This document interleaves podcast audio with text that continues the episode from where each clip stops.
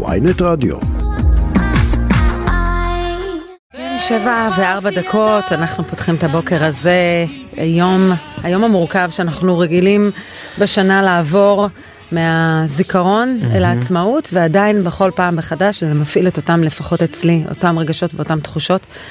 אה, בוקר טוב לישי שנר. בוקר טוב שרון קידון. בדרך לכאן.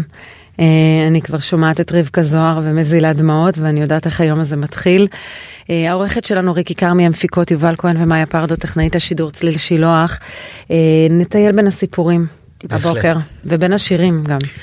סיפורים, שירים, זה תמיד בא ביחד ביום הזה.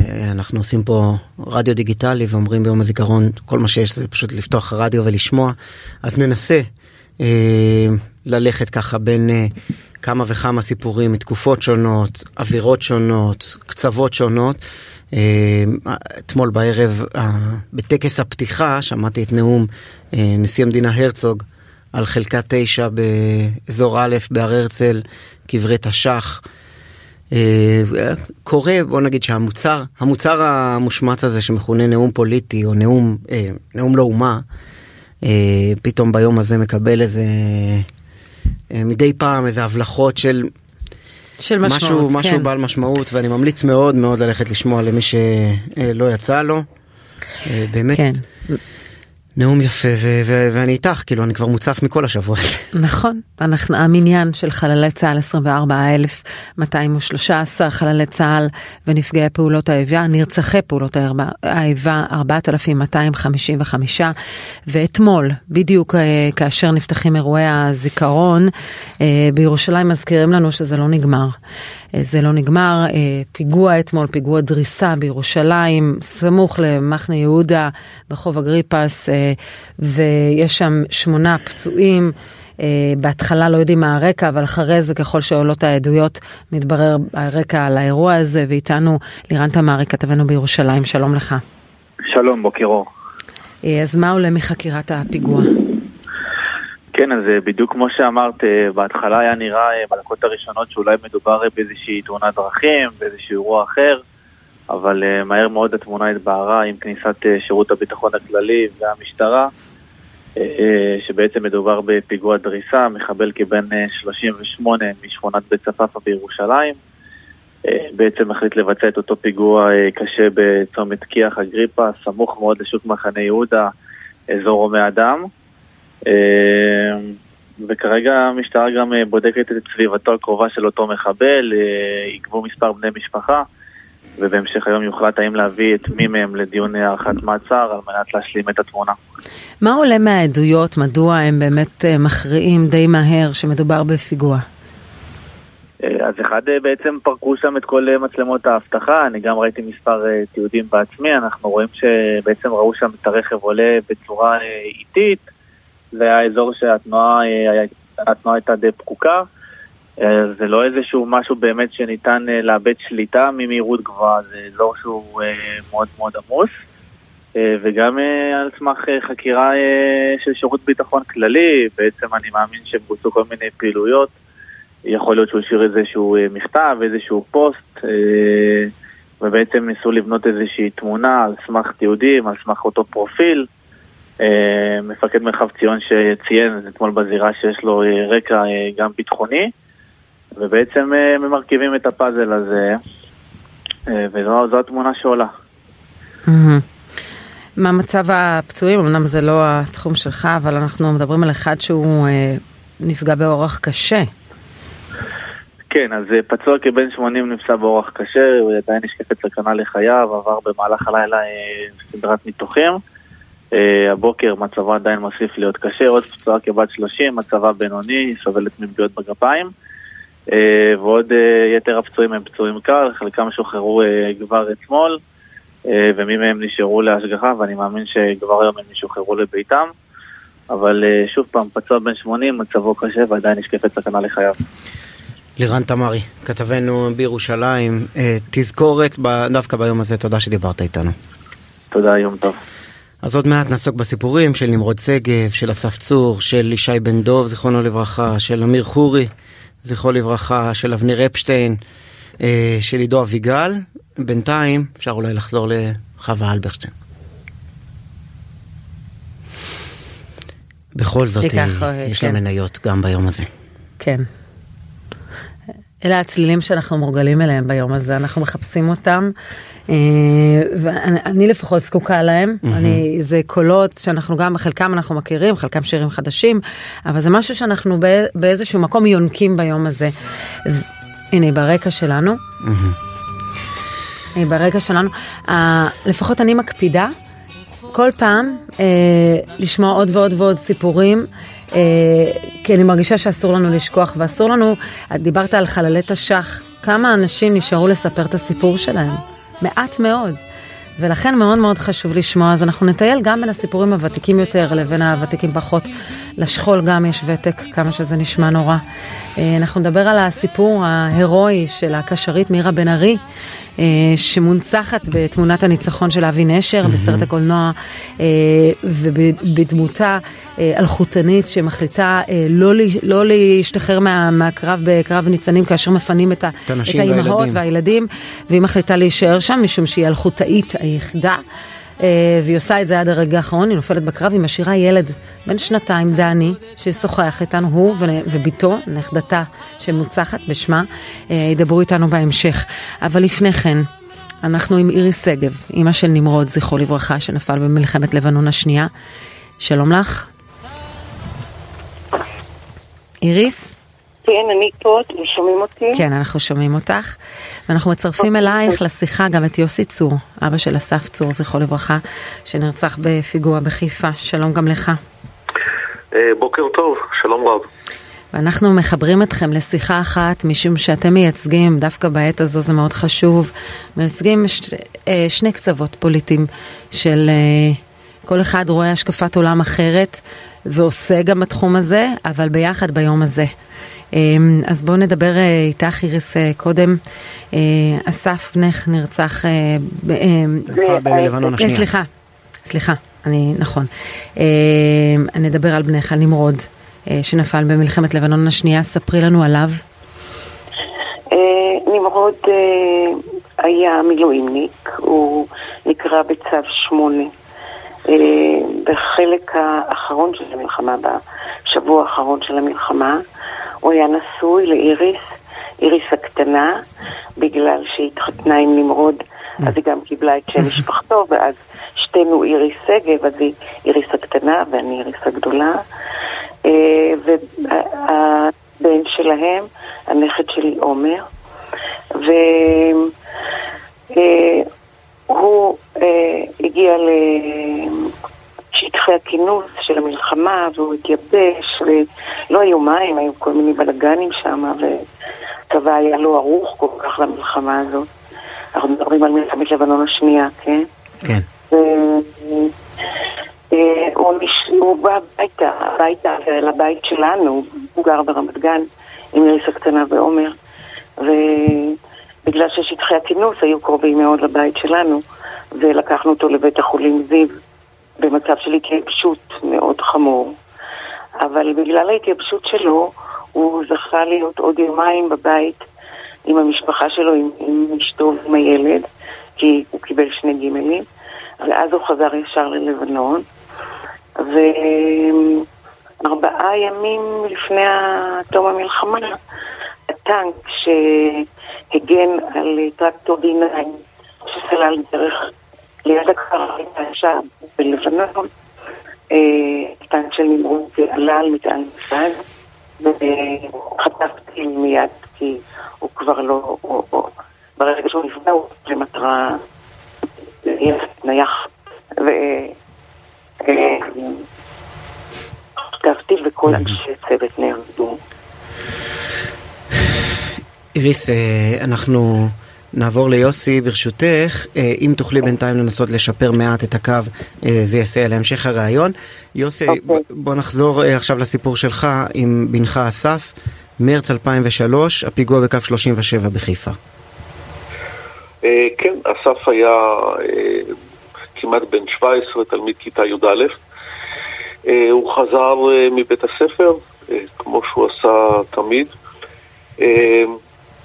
ומחבל חמאס אה, מחברון שהגיע באותו יום לחיפה עלה על האוטובוס, הוא התפוצץ באוטובוס, הרג 17 אנשים, תשעה מתוכם תלמידי בית ספר שהיו בדרך הביתה, ואסף נהרג במקום. הוא היה ילד בן טיפש עשרה, טיפוסי, אוהב מאוד מאוד לבלות עם החברים שלו, אהב מוזיקה, אהב לגלוש בים. כן, היה כמו, כמו הרבה ילדים אחרים. ואיריס, את בוחרת להיות מעורבת בפעילות פוליטית דווקא לנסות לחבר את המשפחות השכולות בצד הישראלי והפלסטיני. האובדן שלך מוביל אותך לשם. נכון מאוד. זה לא נחשב בעיניי פעילות פוליטית, זה נחשב בעיניי פעילות הומנית, באמת אנושית ממדרגה ראשונה. להבין שהסבל הצדקני בדיוק כמו הסבל שלנו כשמדובר על שחור.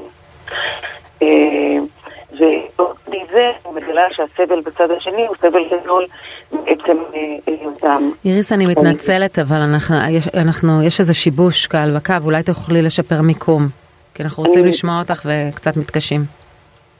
מפה שומעים אולי יותר כן, טוב? כן, כן, שומעים יותר כן. טוב. זה, כן. זה אומר, אוקיי. איריס, למשל, שאתמול היית ב- בטקס האלטרנטיבי?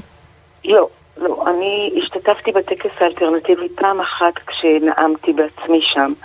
מאוד רציתי, זה היה בשבילי כבוד נורא גדול לשאת דברים דווקא בטקס הזה, אז הלכתי לטקס, אבל בדרך כלל קשה מאוד להתנתק, אה, לי, לי קשה מאוד להתנתק מהמקום שבו אה, מזכירים את נמרוד ב- בראש פינה שלנו, שאנחנו גרים פה, אז יש את הטקס המקומי, שנמרוד הוא חלק אה, ממנו, ואז גם באים כל מיני חברים שלו, וחברים שלנו להיות איתנו ביום הזה, ו... ואני לא יכולה ללכת אחרי אה, אה, נהיית הלב שלי להיות בטקס ההוא, אני נשארת תמיד בטקס. כן, ויוסי, אתה חלוק אה, על אה, איריס שגב, מבחינת הפ- הפעילות ההומנית שלך הלכה לכיוון אחר. אה, כן, כן, אני בעקבות, אה, בעקבות הרצח של אסף אה, בפיגוע, אה, נהייתי יותר פעיל בדברים של אה, מניעת טרור, אה, לוחמה ב- אה, בטרור, אה, אה, נגיד פעילות נגד מחבלים, נגד שחרור מחבלים, אה, כל מה שאפשר לעשות כדי... החמרת אה, ענישה וכולי, והרתעה. כן, כן, כן, כן, אה, הגברת ההרתעה וחקיקה כנגד אה, אה, מחבלים כדי אה, להחמיר בענישה. אה, לאחרונה הצלחנו להעביר את חוק אה, גירוש מחבלים שקיבלו אה, כספים מהרשות הפלסטינית כתמורה למעשי טרור. אה, ובאופן עקרוני אני אה, מאוד מאוד אה, רוצה לעצור עד כמה שאפשר אה, את הטרור, למנוע עד כמה שאפשר מעשי טרור.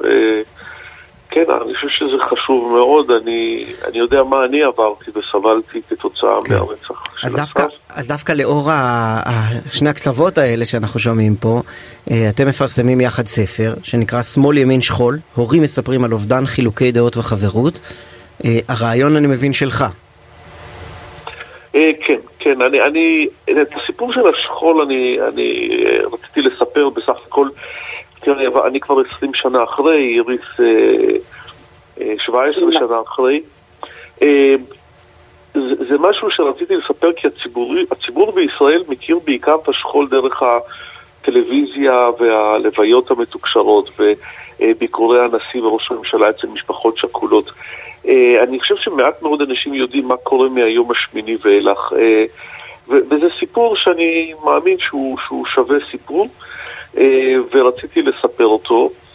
אה, אנחנו, אני כן הצעתי לאיריס, אמרתי לה בואי א- איך נכתוב. נוצר החיבור? אנחנו הכרנו במסגרת אה, ארגונים שתומכים במשפחות אה, שכולות, זה היה בהתחלה. אה, יותר מאוחר אנחנו גילינו בדרך אה, די אה, מופלאה, אני, אני אומר אולי אה, גורל, שהחבר הכי טוב שלי, חבר ילדות שלי, שאנחנו מכירים מגיל שלוש, הוא בן דוד של איריס, קרוב משפחה. אה, ובעצם מאז קשרים מאוד מאוד באמת התעסקו. מאז הוא הפך להיות בן משפחה של כמו בן דוד. יפה. נכון. אבל אני, אני אומר, אני באמת, רציתי לספר את הסיפור שלי, אה, אבל רציתי גם לתת לו קצת יותר ערך מוסף ושיהיה יותר מעניין לקורא ישראלי, ואז אה, הצעתי לאיריס שנכתוב את הספר הזה.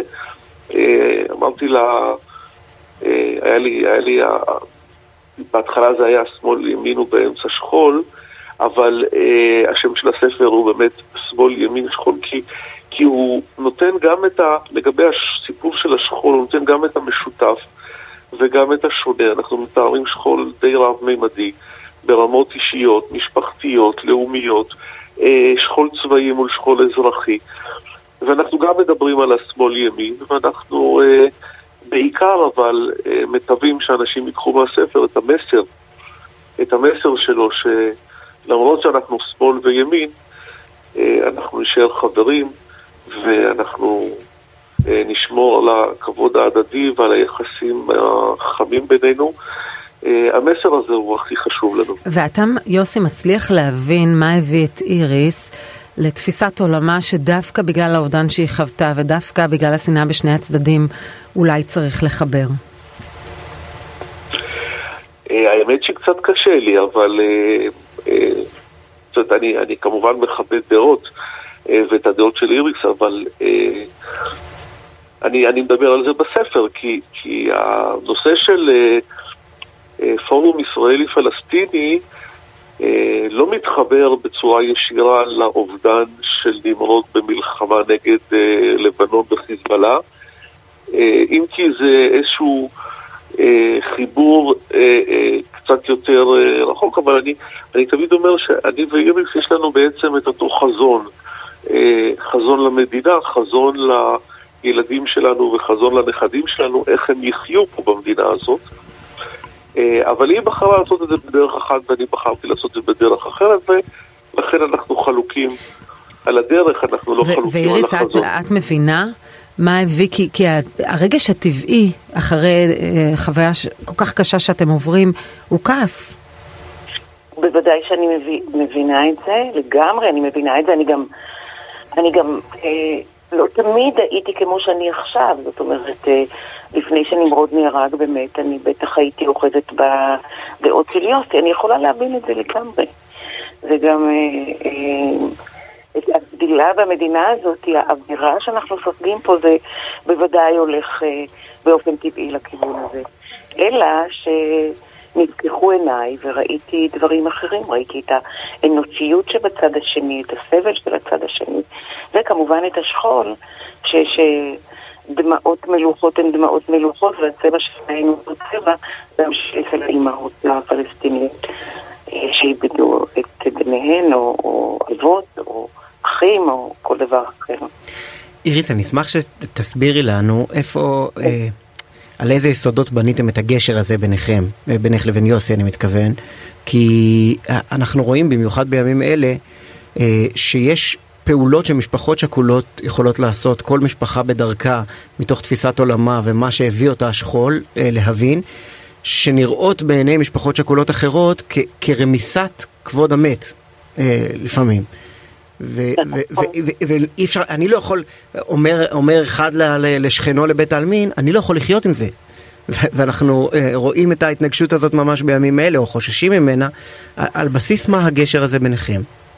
קודם כל, אני רוצה להגיד שכשהתחלנו לכתוב את הספר לפני שנתיים וחצי בערך, והמסר שלנו היה כל כך אה, מובן לנו וברור לנו אז, אז לא יכולנו לתאר לעצמנו שהספר יצא בנקודת זמן כל כך קריטית, כמו שאתה מתאר עכשיו. אבל הספר מלכתחילה נכתב ממקום של אה, הערכה הדדית מאוד גדולה אחד לשני. כי אנחנו הכרנו אחד את השני, הכרנו את השכול אחד של השני, דעותינו השונות, אבל היה שם מקום של אה, הערכה מאוד, אה, מאוד גדולה. קשה לנו לשמוע אותך, רגע, הטכני ניצח אותנו ביכולת לשמוע אותך. אוקיי, אז אה, אולי תראו יותר טוב. אה, אני אומרת חברות הטובה, כמעט משפחתיות כמו שקראתי לזה, mm-hmm. וההערכה ההדדית אחד לשני שיכולנו להתגבר ולכתוב את הדברים ביחד. כי זה באמת, זה, זה ספר מאוד ייחודי מהבחינה הזאת. אין דבר כזה ש, שאנשים בעלי דעות כל כך קיצוניות יכתבו ביחד ספר. אני חושבת ששנינו עוד המומים מהעניין הזה. יוסי, הכתיבה עצמה הייתה אה, עד כמה משותפת ועד כמה כל אחד את שלו וככה מאבק על אילו מילים יכתבו איפה? אה, לא, לא, לא, לא, זה באמת בהתאם ל... אה, ליחס הרגיל שלנו אחד לשני והקבלה והחברות, אנחנו, אה, כל אחד כתב את הסיפור שלו אה, ואנחנו אחר כך שילבנו אותם כדי לשים קטעים דומים ליד קטעים, קטעים דומים שלי ושלי אחד ליד השני וקטעים שונים גם כן אחד מול השני כדי לתת לקורא את האפשרות לראות את הדומה והשונה. אנחנו לא נלחמנו אחד בשני ובטח שלא אה, שינינו אחד לשני את המילים, כל אחד כתב את המילים שלו, אבל כמו שאיריס אמרה, הספר הוא ייחודי במובן שהוא משלב את שני הסיפורים יחד לסיפור אחד של ישראליות, אה, ויוצר בסך הכל לקורא תמונה הרבה יותר רחבה אה, בזכות זה שהוא יכול לקבל את התמונה משני הצדדים שלה, וכל הספר הוא בעצם שילוב של הקטעים של הסיפור שלי עם הקטעים של הסיפור של איריס. אה, יש כמובן את הקטע של, ה, אה, של הוויכוח האידיאולוגי. אה, המקום היחיד שבו כתבנו יחד ואולי היינו צריכים למצוא את המילים הנכונות, אבל באמת זה עבר בצורה לדעתי מאוד חלקה, זה הקטע של המסר, הפרק של המסקנות. אז, של, אולי, של... אולי נסיים עם זה, אולי נסיים עם המסר שאתם מעבירים, זה, זה בימים האלה כל כך משמעותי וקריטי, כתבתם את זה לפני שנתיים וחצי, אבל לא ידענו שנהיה בנקודה הכל כך רגישה ושבירה הזו. אה, ככה במשפט, אה, כל אחד מכם מה המסר? איך מחברים? אה, המסר הוא כבוד הדדי, חברות, קבלת השונה, אמ, ואנחנו תמיד אומרים שהשכול חיבר אותנו בצורה שהפוליטיקה לא מסוגלת לנתק. ולכן אנחנו אה, נישאר אה, אה, חברים ביחד. לפעמים נתווכח, לפעמים נדחיק, אבל לא ניתן לזה לפגוע בחברות, כי אין לאף אחד מה להרוויח מניתוק הקשר עם האחר. להפך, תישארו בקשר, תתווכחו, אולי תצליחו לשכנע אותו ולהמיר את דעתו, אבל אין מה להרוויח מניתוק ומ, אה, ומשבירת הקשרים. זה לא נותן, זה לא, זה לא מרוויח שום דבר לאף אחד. איריס? אני כמובן מסכימה עם כל מה ש... רוצה להגיד שאפשר לשמוע דעות אחרות, זה בדיוק העניין. לא אה, ישר לכעוס ולשנוא ולרצות לנתק את הקשר בגלל שהבן אדם חושב אחרת ממני, אלא אפשר להקשיב לו בלי לפחד שהוא מנסה, ל, כמו שיוסי אומר, להמיר אותי, כי גם ליוסי וגם לי ברור שאנחנו לא יכולים להעביר אחד את השני לצד של האחר, אבל בכל זאת אנחנו כתבנו את זה הכי הכי בפתיחות אפשר, בלי לשים גבולות, כל אחד כתב את הדרך שלו עד הסוף, ואני רק רוצה לציין את טל שרון העורכת שלנו, שעזרה לנו בשבירה המופלאה של הדברים שלנו ביחד. שמאל ימין שכול. כן. יוסי צור, איריס שגב, אה, הוצאת צלע מאיר. כן, אימא של נמרוד זכרו לברכה, ואבא של אסף צור זכרו לברכה. אם אפשר עוד דבר אחד? כן. בוודאי. שזה, הסקר יוצא במימון המונים של הדסטארט, ואנחנו מזמינים את כולם לתמוך, לרכוש את הספר רכישה מוקדמת ולתמוך בנו בהוצאה שלו. תודה רבה לכם, גם שחלקתם איתנו את הסיפור וגם את המסרים החשובים שלכם. תודה לכם, תודה רבה. תודה רבה, תודה רבה. הפוגה לקצת uh, מוזיקה. אנחנו עם הסיפור הבא, עם הנופל הבא, uh, סיפורו של, uh, um, סיפורו של uh, ישעיהו, uh, ישעיהו ישי, כן, בן דוב גלבורט, uh, שנפל ב-1973. נולד ב-1954 בקריית אתא ואת הסיפור שלו מביאה הדר קטן מעצבת גרפית ומאיירת של מיזם שנודע לאחיו של ישעיהו, של ישי, דוב בן דוב, גם איתנו על הקו. דוב, שלום לך. בוקר טוב. ספר לנו קצת עליו. ישי, אה, כמו שאמרתם, נולד ב-54. אה, מילדותו היה בחור מאוד מוכשר, הוא היה צעיר ממני בשש שנים,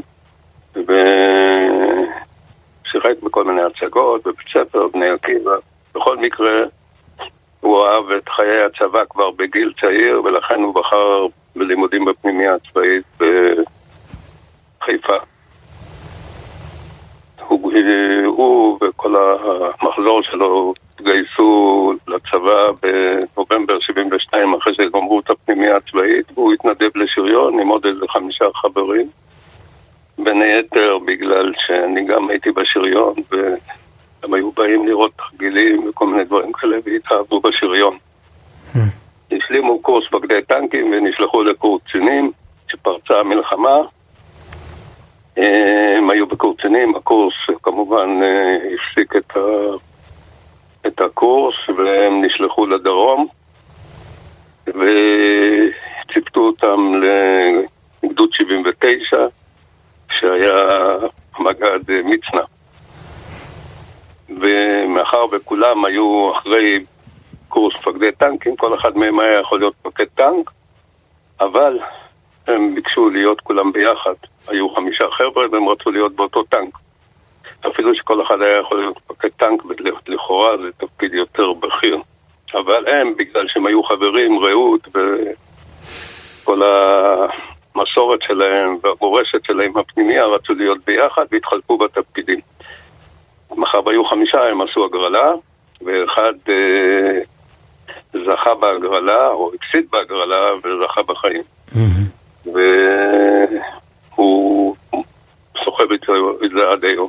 כן, ראיתי אותו, ראיתי אותו אתמול באחת הכתבות, אה, מאוד לא פשוט, אה, אני מניח החוויה שלו, בלי כמובן להשוות למה שאתם נאלצתם להתמודד איתו, בעצם הטנק של כל הארבעה האחרים, בתוכם ישי, אה, ספג פגיעות בקרב החווה הסינית.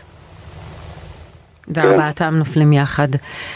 והדר, הדר קטן מהצוות גרפית מאיירת, אה, את בוחרת את הסיפור הזה, את המכתב של ישי, את בוחרת אותו למיזם שלך.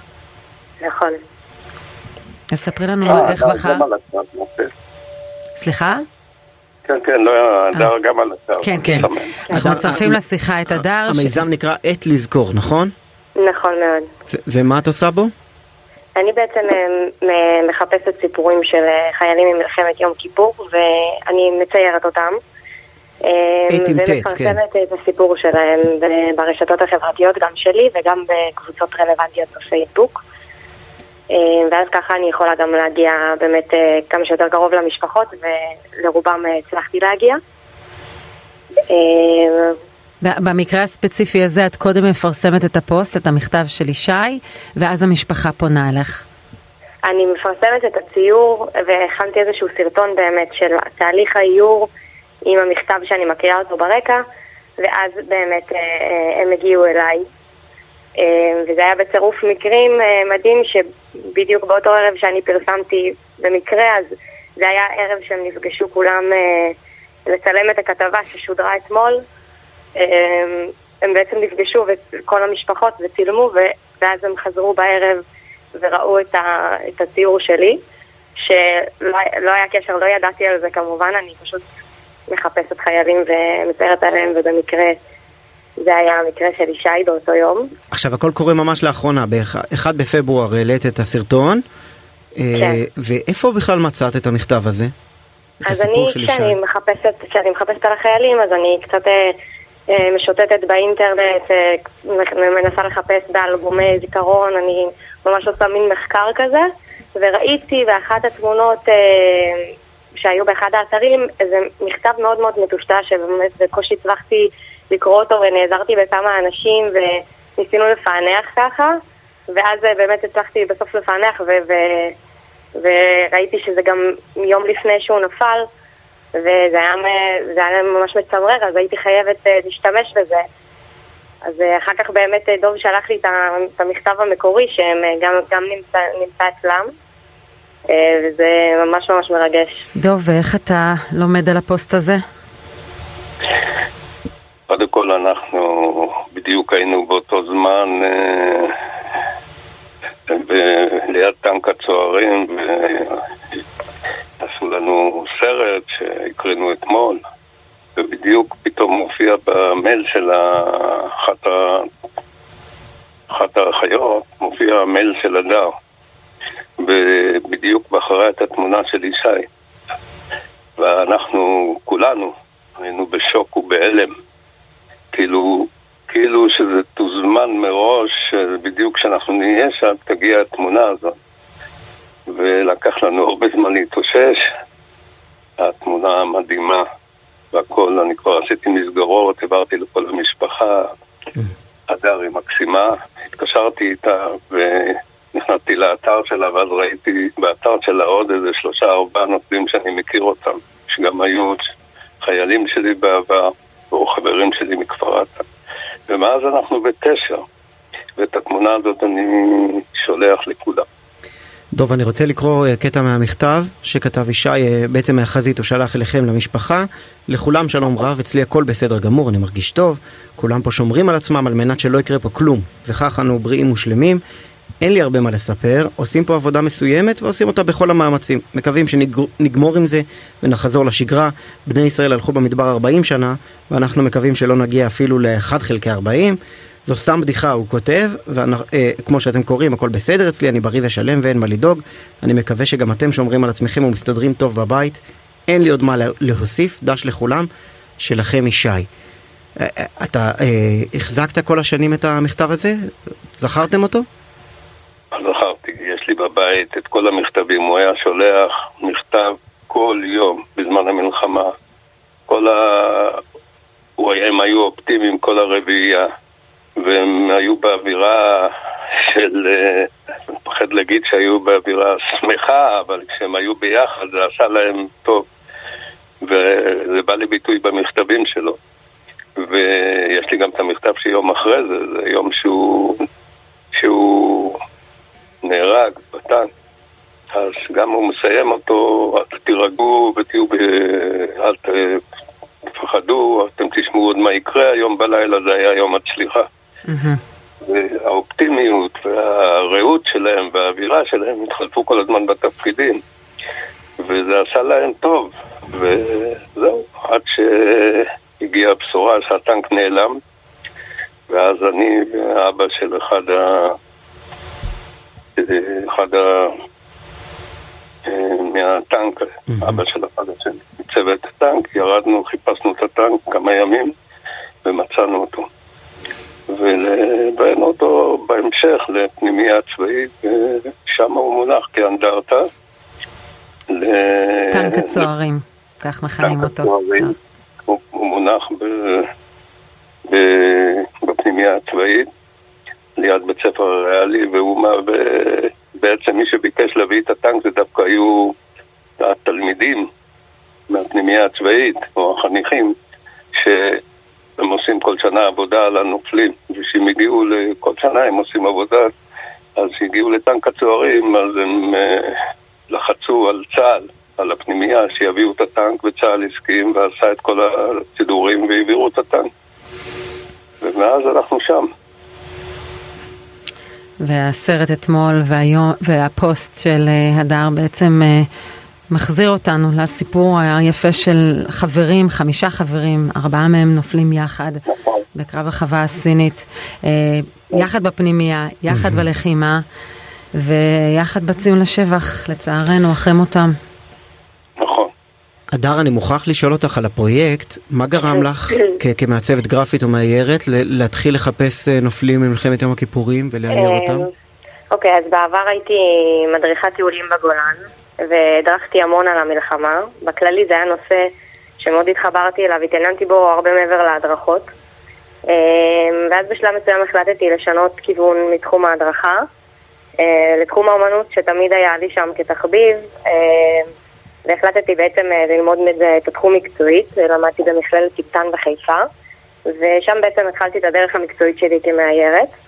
ואני רצה כמה שנים קדימה, לפני שנתיים וחצי בערך, אז אה, עלתה סדרה אה, של כאן, שעת נעילה, שזה עורר מאוד את השיח על, המח...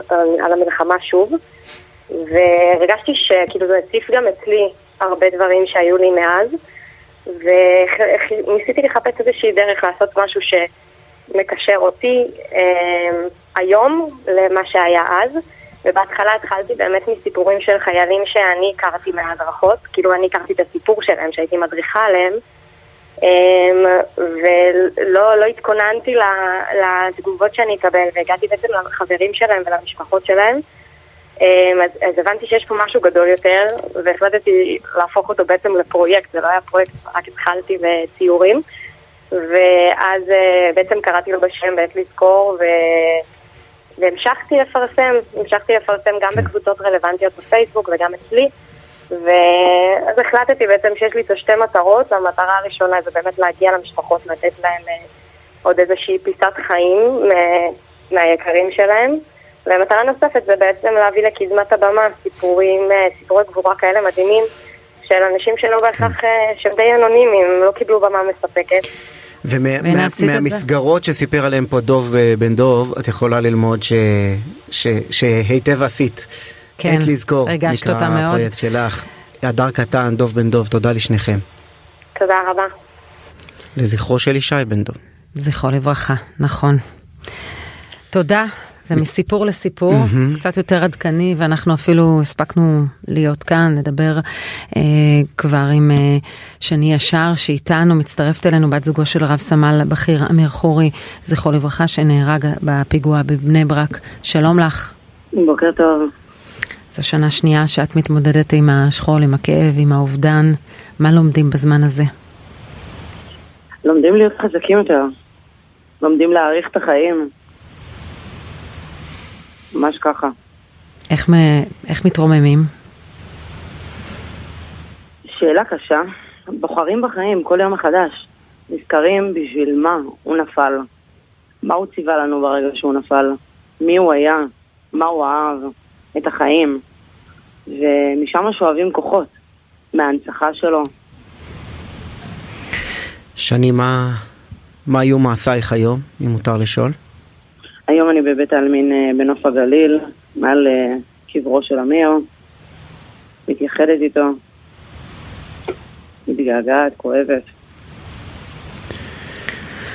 כשזה כן. אה, כל כך אה, טרי באופן יחסי, אז תמיד אנחנו הולכים ל, למשפחות השכולות הוותיקות יותר שאומרות זה לא עובר. אין, אין, לא. לזה, אין לזה סוף, אין איזה רגע ש, שאומרים אה, אוקיי. לא, זה לא עובר.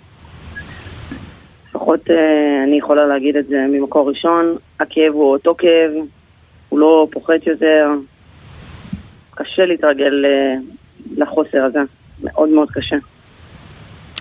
יצא לנו לדבר איתך אה, כשאמר קיבל אותו את עיטור האומץ, ולמעשה את שומרת על קשר עם השותף, עם שאר האנשים שעבדו איתו. עם השותף שלו כן, ועם המשפחה שלו כן, ועם אה, מספר חברים כאילו שמאוד מאוד מלווים אותי ועוטפים אותי ודואגים להזכיר לי שהם אה, פה בשבילי והם אה, אוהבים אותי, כואבים איתי ביחד. כן. החיבור אצלו הוא חיבור, הרי היום הזה הוא היום של גם הנופלים במלחמות במערכות וגם נפגעי פעולות הטרור, אה, בעיקר הנרצחים, והחיבור של אמיר הוא, הוא למעשה שניהם. כשהוא מגיע לפיגוע בבני ברק, יש מולו את המחבל, והוא איש כוחות הביטחון, והם אה, מבצעים פעולה מאוד מאוד אמיצה כאשר הם רוכבים לכיוונו.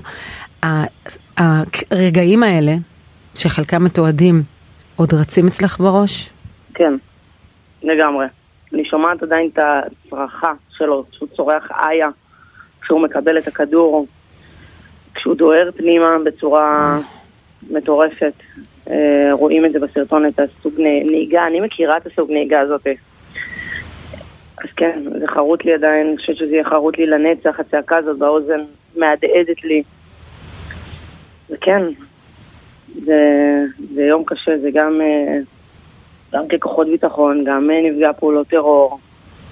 אז אה, שילוב קשה מאוד.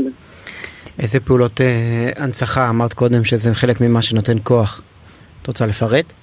אה, אני אשמח. יש אה, המון המון הנצחות שעשינו אחרי מותו. אה, עשו אה, מרוץ בנוף הגליל שהתקיים גם השנה, בשני לשישי בנוף הגליל. שנה שעברה הגיעו 4,000 איש לעשות לו כבוד, וזה היה אירוע אחד המרגשים. יש גינה בגבעתיים על שמו בדרך השלום. אה, אחרי החגים יחנכו גינה באור יהודה על שמו. אה, מרכז האקדמי למשפט ועסקים חנך ספרייה רשמית על שמו. אה, יחנכו רחוב בנוף הגליל על שמו, רחוב בבני ברק על שמו. מפעם לפעם אנחנו באמת נפעמים מכמות ההנצחות המשמעותיות שעושים לאמיר, וזה על גבול הבלתי ייאמן. אני לא חושבת שאמיר היה מאמין לכל הדבר הזה. הוא היה כל כך צנוע ו- ונכבה אל הכלים, וכל כך uh, ענב. הוא לא אוהב את הדברים האלה, הוא אפילו לא היה אוהב לשים תמונה שלו בפייסבוק, ברמה כזאת. ואת הוא מה? לא היה מאמין כן. לזה. ואת מה איתך? אני מתגאה בו, לי נשאר רק לבוא ולהנציח אותו ולהתגאות בו. בעודי איתו שבע שנים, אולי אני יכולה לספור על כף יד התמונות, הפעמים שהעליתי תמונות שלו ביחד, אולי כשהוא קיבל את המצטיין אה, מחוזי, העליתי תמונה אחת שאני גאה בו. זה היה אה, כמה חודשים לפני האירוע הירי הזה. אבל אה, הוא לא היה אוהב את הדברים האלה. הוא אומר לי, לא צריך, לי לפרסם דברים שלי, אני, אני לא אוהב את זה. מאוד מאוד צנוע. למה את הכי מתגעגעת בו? לשקט שלו המיוחד, שהיה משרה כל כך הרבה ביטחון, לחיוך שלו, לחיבוק שלו, למי שהוא היה, הוא היה באמת בן אדם מיוחד.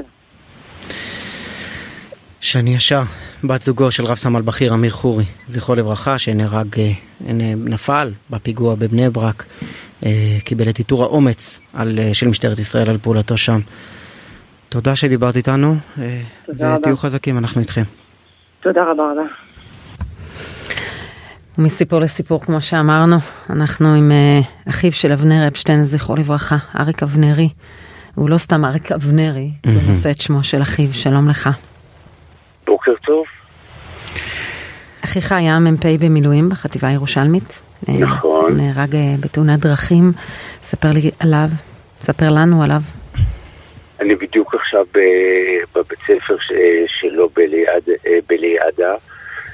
אה, אבנר היה אה, אה, אה, חבר טוב, מפקד טוב, זה ככה, אתמול הייתה אזכרה ואחרי 55 שנה הגיע אחד מחבריו וסיפר על הבן אדם שבו. הוא תמיד אה, אה, אהב אנשים, אנשים אהבו אותו, הוא הצטיין מאוד בכל מה שהוא עשה, הוא למד, הוא הצטיין, הוא אה, אה, מהראשונים שנסעו אה, לבקר את אושוויץ עוד לפני שזה היה מקובל, אה, הוא ראה את אה, משפחתו, את היהדות, אה, הוא היה דמות בשבילי שאין יום שאני לא חושב ואני אה, מערער איך הוא אה, היה אה, מסתכל עליי ואיך אני צריך לנהוג לפי הערכים המאוד מאוד חזקים שהיו בו. כשאתה אומר. אושוויץ, אה, אה, ההורים שלכם קראו לו אבנר, נכון? אה, לזכר נר הסבא נר- והסבתא ש- ש- אה, שנרצחו בשואה. הם לא ידעו עדיין את גורלם ולכן לא יכלו לקרוא. אני על שם הסבא שלי, אה, ו... אה, אה, אז קראו לו נר אבות, כאילו שזה יהיה תקף בכל מקום. והוא גם היה גיבור מלחמה, אני חושב שהם היו חלוצים והם אה, נלחמו למען האר- הארץ הזו גם. ובישראל, כמו בישראל, מציאות ישראלית אה, מטלטלת. אתה עצמך נופל בשבי הסורי? ב- נכון? הייתי בן 16 שהוא נהרג, ואז אה, שמו, באמת נפלתי בשבי במלחמת יום כיפור בחרמון, שנחשב כמקום הבטוח ביותר. אתה גם לא היית, כן. לא הוגדרת כקרבי בגלל שאתה אח שכול. בדיוק, אז הייתי בלוחמה אלקטרונית של חיל האוויר, ואז לכן אה, הגעתי לשם כי זה תומך, אה, תומך לחימה. והייתי מאלו שהקימו את החרמון, היו צריכים אנשים טובים, הייתי בסוף השירות שלי כדי להקים את המקום החדש. ושם אני הייתי ולא הספקנו להפעיל את המכשירים עד שהסורים אה, והקומנדו שלהם השתלט על ה- על החרמון. ממש ביום הראשון למלחמה, ביום הראשון זה בעצם הקרב, הזכרנו פה קודם את הסדרה שעת נעילה, אז זה בעצם הקרב המרכזי שמתואר שם. שמתועד, כן. כן, כן, זה היה בהחלט... אה, אה, אה, זה- אה, אה, זה- גם זאת הייתה הפתעה וגם צריך לזכור שרוב אנשי החרמון כמוני הם לא היו לוחמים, הם לא תרגלו אותנו, היום עושים את זה, אני כבר ביקרתי בחרמון ובעצם הדבר היחידי שהיה לי זה עוזי. זה הדבר היחידי שהיה אה, בר- ברשותנו, כך אה, שלא הייתה כל אפשרות של אה, לחימה. כמה שמונה זמן? חודשים, כן. שמונה חודשים של שבי, מה הן עושות לאדם? הן הם לא- יכולות לקחת אותו לכל מיני כיוונים. אני, אה, תראו, מה שהם עשו אותי, זה הפכו אותי לפסיכולוג. זאת אומרת, בלי השבי לא הייתי פסיכולוג, מכיוון שהדרך שלי בהתמודדות בזמן השבי, זה היה הסתכלות מבחוץ, ואמרתי, יבוא יום ואני אדע להשתמש בחוויות שאני עובר אה, ב- ב- כדי אה, אה, להתמודד. כמובן שיש את העניין, אני לא, לא אתן דם, אבל כמובן זה, זה, זה עינויים קשים וכולי וכולי וכולי. ויש הרבה אנשים שאני גם מטפל בהם מהשבי המצרי, ואני מכיר שבאמת ה- החוויה הזו שאתה סגור באיזשהו מקום ומושפע ל- לאורך, לאורך זמן, היא בהחלט מקרינה, והיא מקרינה גם עליי, למרות שאני אני חזק על האדם, על התפיסה שלו של העולם, על המשפחה שלו, על החרדה שלו של הילדים, אבל גם נתן את הצד השני, שאמרתי, אני מוכרח, עברתי משהו, אני מוכרח משהו לעשות, אה, להילחם ברוע. איפה שיש רוע, אני מאמין שיש טוב, וזה המסר שאני תמיד מעביר את זה לכל, לכל המטופלים שלי. ומאז אני בעצם בעצם פסיכולוג. אז אתה עצמך סובל, סבלת מפוסט טראומה, ואתה אני מטפל סובל, באנשים, אומרת. כן, ואתה מטפל כן, באנשים סובל שסובלים. אה, מפוסט טראומה. אני, אה, בני משפחתי יכולים להעיד על זה, אני חרדתי מאוד, אה, שבועיים אה, לא יוצרים איתי קשר, אני אה, ישן מעט מאוד, אה, אבל אה, רוב הזמן אני עסוק כדי לא ל, ל, אה, להתעמק בטראומה, ואני חושב שמה שיש לי, התובנות על עצמי, ועל ה... זה מאפשרות לי, והעובדה שאני רואה את עצמי בכל זאת כמתמודד, גם מסר למטופלים שלי. גם אם אתה עובר את הגיהנום, ואנשים עברו גיהנום הרבה יותר ממני במלחמות ישראל השונות, החל מששת הימים שטיפלתי ועד לאלו שעוברים אירועים אה, חבלניים אה, אחרונים, אה, אפשר גם לשים את הטראומה וגם את, ה... את החיים, וצריך להמשיך לחיות ולהמשיך לחיות טוב. עכשיו אתה. אתה בעצם נמצא ב, ביחידה לתגובות קרב. אני, אני בתגובות קרב, כבר- אני, משפט אחד, אני יודע שזמן, אני, אה, בשלוש שנים האחרונות אני מתמקד הרבה מאוד באנשים מבוגרים. בדיוק. כלומר, אני עושה קבוצות לאנשים שכל חייהם, וזה סבל אמיתי, סבלו ולא ידעו שהם סובלים בגלל זה, לא ישנו והיו תוקפניים, והם אה, היו אה, עם כעס רב. וכל- ולא ידעו שהם פשוט פוסט-טראומטיים מהמלחמה. הסיפורים שאנחנו שומעים מהסיפורים, אני עובד אה, עם קב"ן צעיר, וזה פשוט השילוב שלנו של הצבא, מישהו צעיר ומישהו כמוני כניסיון, זה, אה, אני חושב שזה, לא רק חושב, אני מקבל פידבקים, שפשוט אנחנו מרימים אנשים. ואז מביאים, מקבלים לקח הכרה. המון, כן, לקח המון כן. זמן להכיר בהפרעות דחק האלה. איזה שאלה לשבויים עצמם, עד שאני קיבלתי אה, איזושהי הכרה שאני פוסט-טראומטי, אה, ולקח 25 שנה בזמנו שרציתי טיפול בגלל אח שכול, פה, אה, שבי לא כל כך נתנו.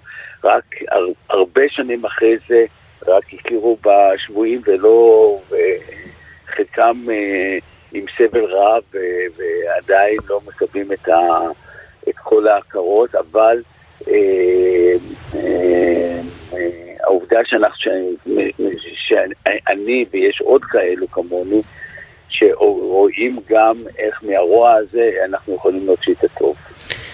ממש... אפילו, אפילו המשפט שאמרת לנו אה, כאן בריאיון, אני לא אתן דם, היו עינויים וכולי וכולי, אני, ואני כמובן לא אה, מבקש פירוט, אבל הוא מעיד משהו גם על הדור, גם על ה, ה, היחס אה, שהיה, וגם, אתה יודע, על, ה, על הסיטואציה הפסיכולוגית, לא, כן, לא צריך נכון, אני, לפרט. אגיד לך, מה שעזר לי מאוד, שאני ידעתי שהם מענים אותי ומרביטים לא בגלל שאני אריק, אלא בגלל שאני חייל ישראלי. והגאווה הישראלית שאני שייך לצבא, שבגלל זה אני מקבל את העונשים האלו, את המכות האלו. זה משהו שמאוד מאוד uh, עמד מול עיניי. אני מוכרחה לשאול על ההורים שספגו. ההורים, מסכנים, מה אני אגיד לכם? ההורים זה, הם, הם סבלו אה, מאוד מאוד, אמא שלי קיבלה מחלות סרטן ואבא שלי וכולי וכולי, וכל הדברים האלו. כאב, ובייחוד ביום הזיכרון, כל יום הזיכרון הייתי לוקח אותם גם לליעדה, לבית ספר, גם להר הרצל, ובאמת... אבל אני אה, חושבת על תקופת השבי שלך, כן, כאשר כן, לכאורה כן, הם הצילו ילד אחד והוא לא היה קרבי, ואחרי האובדן שהם חווים, לא, הם... אמת שהם חוו, כן, וזה באמת היה... אה, אה, כל השבי, לא חשבתי עליי, חשבתי עליהם, ואיך הם מקבלים את הדברים האלו, ו... אה, הייתי בטוח שהם לא, לא ישרדו, וכשפגשתי אותם אחרי שחזרתי, זה פשוט הייתה שמחה. החזרת להם אה, קצת אה, חיים. כן, שמחת חיים. וזהו, זה, זה גורלנו, והיו חל... כאילו גם ארץ ישראל, הם היו חלוצים והיו, בנו את הארץ וכל זה, ושילמו מחירים יקרים. וזהו, זה מה שאני יכול להגיד. אה, אה, עד היום אני חושב עליהם כל הזמן. אריק אבנרי, אחיו של אה, אבנר אפשטיין, זיכרונו לברכה, שנפל ונהרג ב-68.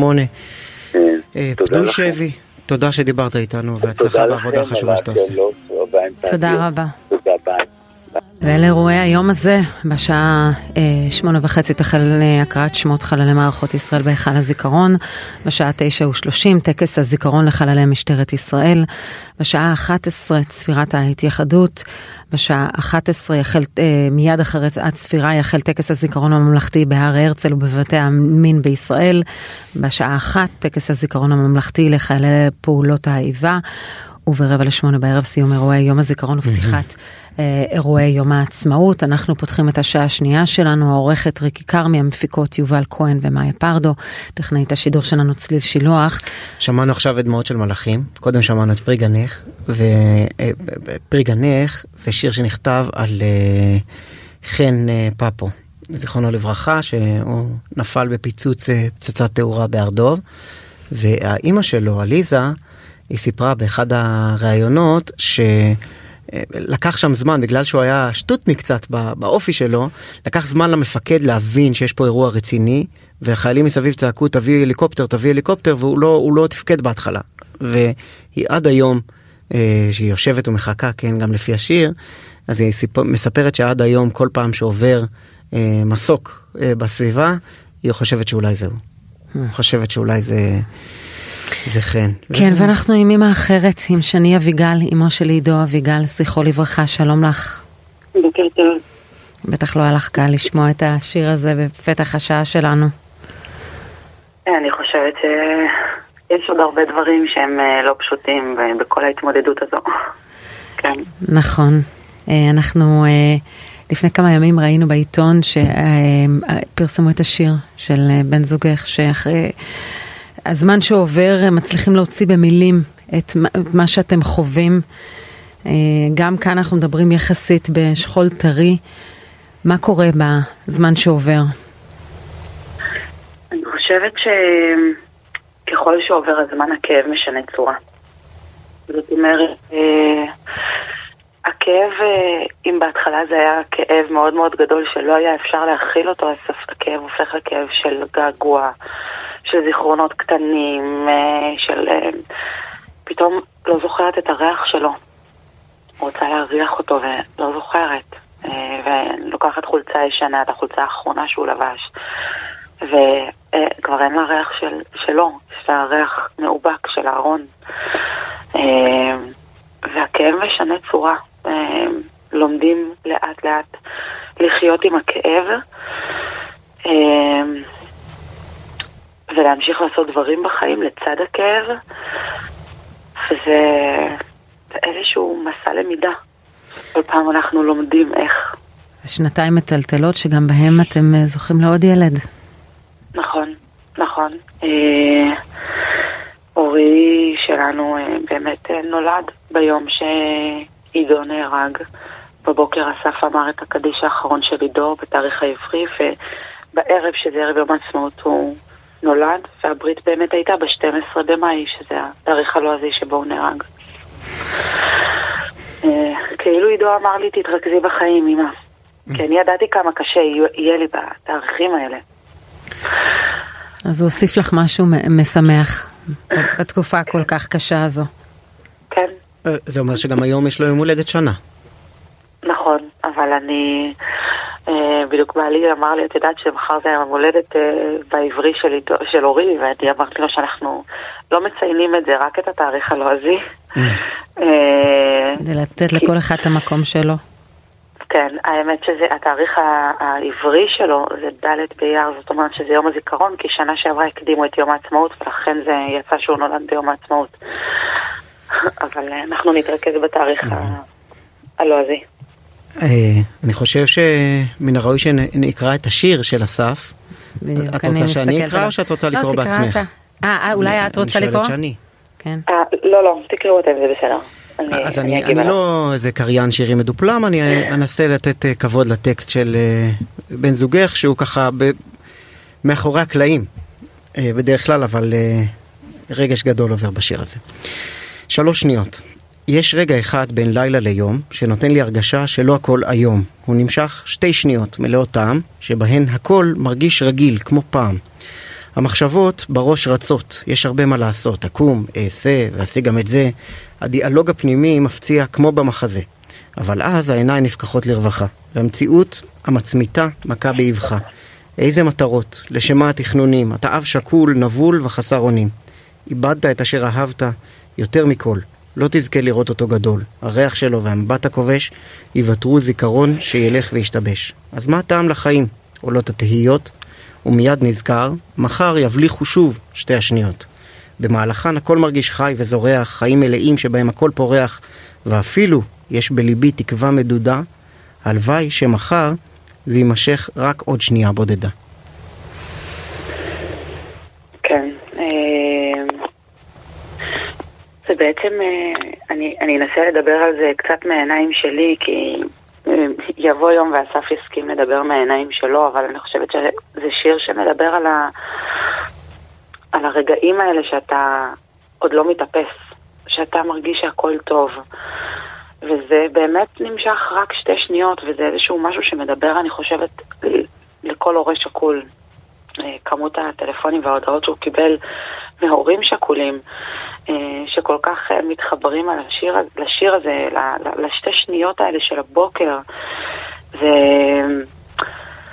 זה איזשהו, יש איזשהו כאב כזה שאתה, שאתה מרגיש בבוקר ואתה אומר, יש מין הנחת רווחה כזאת של אה, אוקיי, צריך לקום, כאילו, כזה, משהו כבד כזה. שני, הדרך שבה אתם מתמודדים היא שונה, את ואסף. אסף אולי כתב במילים, אבל קשה לו מאוד לדבר. אה, יכול להיות שמצטרפת לזה גם החוויה שהוא עבר כאשר את היית פצועה, כאשר, אה, את יודעת, הוא, הוא חווה את החוויה הזו, הוא עוד לא מסוגל לדבר עליה. אה, אני באמת לא יכולה לענות בשמו, אבל אנחנו, אני יכולה כן לומר שאנחנו בהחלט, כל אחד מתמודד בדרכו. חושבת ש... אה, אה, מעצם כך ששנינו אנשים שונים, כל אחד, אמנם שנינו היינו הורים של עידו, אבל כל אחד בסוף מתמודד עם האבל בצורה אחרת, אה, ומאבד את זה בצורה אחרת. וכן, ואסף לרוב הוא מאחורי הקלעים, אבל הוא עושה הרבה מאחורי הקלעים. כמה מתעסקים במה היה ולמה דווקא, כי אנחנו מדברים על אה, שבריר של שנייה, על החלטה להיכנס למרחב המוגן ואותו רסיס, כמה נדיר האירוע הזה שרסיס חודר דרך החלון, אה, או שאת מצליחה לשים את זה בצד וממש לא, לא לחקור בנפלא. תראי, אני חושבת שממש בימים הראשונים עוד, עוד אמרתי לעצמי, וואי, למה דווקא איתו, ולמה דווקא לממ"ד ולא נשארנו בסלון. את יודעת, זו מחשבה לא רציונלית, כי הרי את אף פעם לא נשארת בסלון, לפחות לא אנחנו, כשיש צבע אדום, אבל כל מיני תהיות כאלה של למה הלכנו לאח- לאחותי ולא נשארנו אצלי בבית, אולי אצלי זה לא היה קורה. אבל די מהר, ממש, אני חושבת, אה, זה היה אולי יומיים כאלה של שאלות. ואז אמרתי, אוקיי, שאני, אה, אין לך מה להתעסק עם זה. את לא מקבלת תשובות. והשאלות האלה, הן מורידות אותי למטה ולא מעלות אותי למעלה. וככל שאני יורדת למטה, אני לוקחת איתי גם את האל וגם את המשפחה, ו... ו- ואני לא יכולה, אני, אני לא יכולה להרשות את זה לעצמי. לא להוריד אותי ולא להוריד את המשפחה שלי, ואני גם מבינה שאין לי תשובות. אגב, אני אומרת לעצמי, ברגע שאני שואלת למה דווקא עידו, אני, מה אני שואלת? אני שואלת למה לא ילד אחר, ואיזו זכות יש לי לשאול דבר כזה, למה לא ילד אחר. אז החלטתי שאני פשוט מפסיקה לשאול שאלות, ואני אני לא שואלת, אני מקבלת את זה, לא משלימה עם זה, כועסת על זה, אבל מקבלת את העובדות. באומץ גדול, ולבחור בחיים. מדברים הרבה, אומרים את הצירוף מילים הזה, אבל זה כל כך קשה, זה המסע הכי קשה ביותר, הכי קשה שיש. אולי לתת לילד, לרך הנולד שמגיע לעולם כזה, לתת לו חיים אה, אולי נורמליים במסגרת השכול הכבד. כן, אני חושבת שהיו לי שתי, שתי אפשרויות. אה, אפשרות אחת זה לצלול למטה, וזה אומר אה, לא לדבר עם אף אחד ולהיכנס לדיכאון, ו... ואז, ואז אני מבינה את ההשלכות שיש לזה על תהל, הבת הגדולה שלי. Mm-hmm. שאני אומרת, היא גם נפצעה, גם איבדה אח, אה, גם במובן מסוים איבדה את ההורים שלה שלא חזרו להיות אותו הדבר, למרות שהם ממש משתדלים לגשר על הפערים. ולא יכולתי להרשות לעצמי להכביד עליה עוד. אז מבחינתי לא באמת הייתה אפשרות בחירה. ברגע שהסתכלתי על תהל, הבנתי, אה, היה לי ברור מה אני, מה, מה צריכה להיות הדרך. עכשיו, להגיד לך שזה קל? לא, זה, זה מאוד קשה. זה בעצם אומר כל יום לקום אה, ולהגיד, אוקיי, אני מתאפסת על היום הזה, אוקיי, אני עכשיו, אה, ויש רגעים שהם קשים, גם באמצע היום יש רגעים שהם קשים, ואני נושמת, שמה את זה רגע בצד, ואומרת, אוקיי, עכשיו אני לא יכולה להתמודד עם זה, בערב אני אתמודד עם זה. אני עכשיו הופכת להיות משימתית, ואני חושבת שזה תהליך יומי. אם יש, משהו, אם יש משהו שאני מצליח ללמוד מהשיר של אסף, זה שיש איזה תועלת, אני לא אקרא לזה הדחקה, אבל באיזה שכחה קצרה. אמ, זה, זה לא השכחה כמו מין תחושה כזאת ש, שאתה רגיל ולא קרה לך כלום. טשטוש אה, כזה, כפי שאמרת, זה שתי שניות בבוקר שאתה מתעורר ואתה אומר הכל כרגיל, ואז אתה מתעשת ומבין שלא. בדיוק, הרי למי מאיתנו אין את השניות האלה בבוקר שאתה אומר לעצמך, וואי, מה אני צריך לעשות היום, ואתה מריץ את המשימות בבוקר בראש. אה, ואני חושבת שאני לקחתי את השיר הזה בדיוק למקום הזה. אה, על המשימות של הבוקר, ואז, ואז התחושה הזאת שבעצם הורים שכולים יבינו אותה, שזה שנייה רגע, התמונה של עידו, סליחה, פתאום עולה בראש, ו... ואז המשימות כזה זזות הצידה, ויש איזשהו כמה שניות של מחשבה והבנה. אמ, כן, ושתי שניות האלה הן שניות של... אה, שבהן אתה נושם אה, רגיל. היטיב לתאר את זה, אסף. שני אביגל, אמו של עידו אביגל, זכרו לברכה. תודה רבה שדיברת איתנו וחלקת איתנו. תודה רבה לכם. תודה. תודה. זה הזכיר לי שיר של אב שכול אחר, אם כבר אנחנו בשירים. אה, גיורא פישר כתב אה, שיר בשם תפילה לזכר בנו משה פישר, זיכרונו לברכה, שנפל בג'נין במבצע חומת מגן. מי ייתן ויהיה כבר זקן, מבולבל. אמא זה שאל, למה הוא לא בא לבקר? אל תאמרו, אבל הוא נפל לפני המון זמן. אמרו, הוא היה פה אתמול, ואמר שיבוא גם מחר. וואו, וגם השיר הבא שאנחנו נשמע, אה, מכתב קטן, כתב, הלחין וביצע אה, דני רובס לזכר אחיו שנפטר בעת השירות הצבאי. מכתב קטן. דני רובס ואופירה יוספי על בסיס מכתב שמצא דני רובס בתיקו של אחיו לאחר מותו. ואנחנו איתנו עם שבי ספירו, מנכ"ל ומייסד אה, של אה, עמותת דם המכבים. אה, הוא היה בן דודו של דוד אפלבום ובתו נאוה שנרצחו בפיגוע בקפה הלל בירושלים. דוקטור אפלבאום הוזכר אצלנו בשידור אתמול כמי שהיה מנהל חדר המיון בשערי צדק ומוצא את מותו בפיגוע הזה. שלום שבי. שלום ובוקר טוב. דיברנו אתמול עם חבר הכנסת מיקי לוי מיש עתיד שהיה אז מפקד מחוז ירושלים והוא הזכיר את הפיגוע הזה שבו נרצחו אה, דוד ונאוה, כאחד הרגעים המחרידים שזכורים לו, ממש הוא נחקק בזיכרונו היטב. כן, אני מעביר הרצאות בכל הארץ. ממש, השנה הייתי בטבריה ובאשדוד ובירושלים וכפר סבא ורמת השרון וקרני שומרון וקדומים ואין מקום שבו כשאני מספר את הסיפור אני נותן את ההרצאה במסגרת הפעילות של העמותה שלנו והכנת הסיכות שאני מניח שנגיע לזה אבל אין, אין פעם שבו המורות או המורים לא, לא ניגשים אליי אחר כך ואומרים לי גם כן שהם זוכרים את, את האירוע הזה כאילו שהיה אתמול. אני חושב שזה אחד האירועים שיותר uh, בלטו באנושיות שלו כן, המעבר הזה מאדם שמציל חיים לאדם שמאבד חיים, אה, זו התקופה שבה הוא מטפל בכל כך הרבה נפגעי פיגועים, דוקטור אפלבאום, והנה הוא הופך להיות אחד הקורבנות. אה, זה אירוע ש, שזוכרים היטב. ספר לנו על עמותת דם המכבים. אמ, אגב, גם אה, חשוב לי לציין, גם בדודה שלי, זאת אומרת, גם המהפך הזה, אומרת, שנהרגה ביחד איתו, גם המעבר מהחתונה ללוויה. אמ, כן, עמותת דם המכבים. אמ, אז בעצם הפיגוע הזה חולל גם אצלך, אני, אני, אני אקרא לזה כמעט אובססיה לפרח הזה, דם המכבים. כן, האמת, קודם כל כמובן לא, לא בהתחלה, אבל הפיגוע הזה היה, אני הייתי אז בן 15 כשזה קרה. ואני לא חושב שהיו לי את הכלים להתמודד ולהבין מה, מה עובר עליי ומה עובר למשפחה בגיל כזה.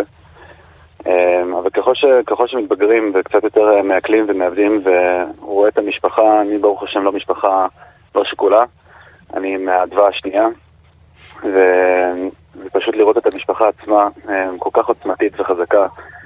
אמ, אני חושב שזה משהו שעם הזמן ועם התבגרות, משהו שיותר הצלחתי לעכל, ורציתי ממש לקחת את הכוחות שאני ראיתי במו עיניי ולנסות אה, להעביר אותם הלאה. והכוחות שאני ראיתי בבני המשפחה שלי, לנסות אה, פשוט להסיץ אותם. והסמל הזה של דם המכבים, שמתאר בעצם לפי האגדה שצומח מתוך טיפות דם של מכבים שנפלו, זה אגדה, אגדת ילדים חמודה, אבל מעבר לכך היא ממש מספרת את האתוס הישראלי. היא מספרת את הטיפות דם שנפלו לאדמה ואת החיבור שלנו לאדמה ואת המורשת שלנו שחוזרת אחורה למכבים. אפילו לפני, אמ, אבל בעיקר גם כן את הצמיחה. והמיקוד שלנו הוא לא, הוא לא בטיפת דם, שאנחנו ודאי זוכרים, אמ, אלא אבל לראות איך אפשר לנתב את זה אמ, לכיוון של, של פרח, של צמיחה. ותמיד לזכור שהפריחה שאנחנו רואים זה בעקבות אותם ש, שמסרו עצמם כדי ש, שכל זה יכול לקרות. כן, ב, ב, אצל חיים גורי, בהנה מוטלות גופותינו, שיר מתש"ח, אז mm-hmm. uh, הוא אומר שם, עוד נשוב ניפגש, נחזור כפרחים אדומים. כן, כן, כן, באמת שיר, אה, אחד השירים המקסימים. ו- ואתה וזה... אה, לוקח את הרעיון הזה בעצם, והחלטת אה, ש- שלא יהיה ישראלי שלא יענוד את דם המכבים ביום הזיכרון. נכון, וקודם כל זה, זה היה הרעיון של אח שלי, ממש זוכר את הרגע הזה שהוא התקשר אליי עם הרעיון הזה. אמ, וממש אמ, אני, אח שלי נתן ספירו ובן דוד שלי ארי מרסקי, אנחנו יצאנו לדרך, לא ידענו כמה ארוך זה יהיה וכמה מורכב, אבל יצאנו בדיוק במסע הזה כדי לנסות אמ, להעלות את הסמל הזה. הסמל הזה הוא פשוט סמל מקסים שמספר את האתוס הישראלי, וברגע שהוא הפך למדבקה דו-ממדית, בעצם ניתקנו קצת קשר ממנו. וכשאני ממש זוכר בשנים הראשונות שהתחלתי לעבור ולספר על ההגדה, היה המון אה, מה שנקרא חינוך שבו אני צריך להסביר לאנשים, אפילו מבוגרים, על המשמעות של הפרח, למה הוא מסמל את יום הזיכרון. ו... ועכשיו כבר באמת, אה, לא יודע אם זה בגלל המיזם, אבל יש כבר הרבה יותר מודעות לסמל, וזה ממש אוקיי. הרעיון שלנו. כלומר, הרעיון לא שלכם, אני, אני ברמה הטכנית, זה אנחנו כשהיינו ילדים הדביקו לנו בבית ספר אה, מדבקה כזאת כן. של דם המכבים, אתם, mm-hmm. אתם רוצים שיענדו את הפרח עצמו. את הפרח עצמו, את הפרח עצמו. סיכה עם הפרח. סיכה עם הפרח, כן, אז זה, זה היה אתגר, זה היה ממש אתגר, כי זה הרי פרח בר, ומעבר לכך שפרח בר הוא גם מוגן כמובן. אה, וגם צריך לשמר אותו כדי שהוא יחזיק נכון, מעמד. נכון, נכון, תוך כן. כמה שעות הוא כזה כבר מתחיל כזה אה, לנבול. אה, אז אנחנו באמת חברנו לאנשים מקסימים מהצפון, ציון סימנטוב והילה פרידמן, שיש להם את משתלת דברים מציון, והם ממש מומחים לגידול בר, פרחי בר, ואחרי שנתיים של ניסויים ממש, ניסו הכל כדי לנסות להזריע את זה, איחורים, ולקחנו שנתיים עד שהצלחנו לפענח את זה, וממש אני זוכר את הרגע שבו אנחנו נכנסנו לחממה, ופשוט ראינו שדה אדום של פרחי דם מכבים. זה היה אירוע מאוד מאוד מרגש, ויצאנו לדרך, יצאנו לדרך. יפה מאוד. ועד כמה זה תופס? כלומר, כמה אתם מצליחים אה, אה, כמה סיכות חילקתם? כן. אז משנה לשנה זה הולך ותופס, הוא הולך ומשתכלל. אה, גם באיך הפרח נראה, עברנו גם בזה כמה גלגולים. ובעיקר בכמות האנשים שפשוט מתקהלים סביב הסמל הזה. העמותה שלנו, אני אומר את זה כל כך הרבה בימים האחרונים, פשוט ממגנטת אנשים מקסימים, אנשים מדהימים. אמ, כמעט כל הפעילות שלנו היא על בסיס אה, התנדבות של אנשים שעוזרים לנו בקטיף של הפרחים, עוזרים לנו אמ, באריזה, בתי ספר עוזרים את זה, חברות הייטק, משרדי ממשלה, אה, אחר כך נקודת האיסוף, זאת אומרת כל בן אדם שמזמין פרח מקבל את נקודת איסוף. ונקודת איסוף, האיסוף זה לא סניף דואר, זה, זה בן אדם אנושי, הרבה מהם זה גם משפחות שכולות שבעצם מתנדבות אה, להיות נקודת איסוף לסיכות, וכל פעם שמישהו מגיע לאסוף פרח שהוא הזמין, מייצר אינטראקציה בין, בין המחלק לבין המקבל, ופשוט הפלאפון שלי בימים אלה מפוצץ בסיפורים שאני כבר כמעט לא נשארו לי דמעות מרוב התרגשות. אז השנה אנחנו באמת חווינו בעקבות ההתפתחות הזאת אה, ממש אה, שיא. אנחנו השנה הפצנו אה, כ-60 אלף פרחים, סיכות. יפה מאוד. ו... ואתם מקווים שזה יתרחב, אבל הפעילות היא ממש סביב יום הזיכרון.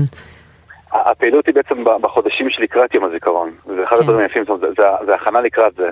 קוטפים ומשמרים ומצמידים לסיכות ומפיצים. זה פרח רב פעמי. והשנה בפעם הראשונה ממש סיימנו את כל המלאי של הפרחים שלנו, משהו כמו כמה ימים לפני יום הזיכרון. ואנחנו עכשיו אה, כבר אין לנו אפשרות אה, לחלק סיכות לאנשים שרוצים את זה ברגע האחרון. ואנחנו יוצאים בקמפיין, פשוט אה, להכפיל את הכוח ולהקים חממה חדשה, כדי ששנה הבאה נוכל להגיע אפילו יותר אנשים. שבי ספירו, תודה רבה לך, ולעמותת נכון, דם המכבים. משפט אחרון, כן. ברשותך, אני חייב להגיד, במיוחד לאור כל מה שאנחנו חווים כולנו במדינה בשבועות האחרונים, עם הקרע מה שנקרא. אמ, אני, היה לי קשר אישי עם אלפי אנשים בחודשים האחרונים, וזה פשוט מקסים ומחזק לראות כמה שהעם שלנו עם נדיב וחם ורוצה אחדות ומכבדים את יום הזיכרון מעל ומעבר. ועבורי זו הייתה חוויה פשוט מקסימה, ועם ישראל פשוט ריגש אותי. כן, אולי הימים האלה יחזירו אותנו לעשתונותינו, יכול הלוואי. לעשות מהדמים פרחים. נכון. שבי ספירו. אה, תודה רבה שדיברת איתנו. שבי שרון, תודה לכם. מנכ"ל ומייסד עמותת דם המכבים, דוד אפלביים, דודו כן. ונאוה בת דודו נרצחו בפיגוע בקפה הלל בירושלים. כן, לא הרבה אנחנו נופלים מטבעם רובם אה, גברים ואנחנו מזכירים את האנשים הגיבורים שהיו במהלך ההיסטוריה. אה, ואולי היום כאשר יותר נשים משולבות בחיל אנחנו נשמע סיפורי גבורה אבל אישה אחת שהיא סמל לגבורה. בקרב בניצנים במלחמת העצמאות, מירה בן ארי. Mm-hmm. היא עלתה מברלין בגיל 7, היא נפלה בקרב בניצנים בגיל 22 ב-1948. היא התחילה את דרכה בלח"י, ההורים שלה לא אהבו את זה. אחר כך היא מגיעה לגרעין שמקים את קיבוץ ניצנים, לגדוד 53 של גבעתי, בתפקיד קשרית. למעשה בתפקיד שלה היא מכוונת את אוניות המעפילים אה, לכיוון, לכיוון אה, קיבוץ ניצנים, שהיא מהמקימים שלה.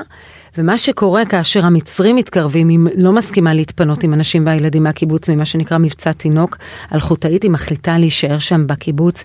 ואנחנו uh, זוכים היום לארח את uh, דני בן ארי, בנה של מירה המנוחה, ואביו של מירה, ואביה של מירה הנכדה, שגם איתנו מירה בן ארי, שקרויה על שמה. שלום לשניכם.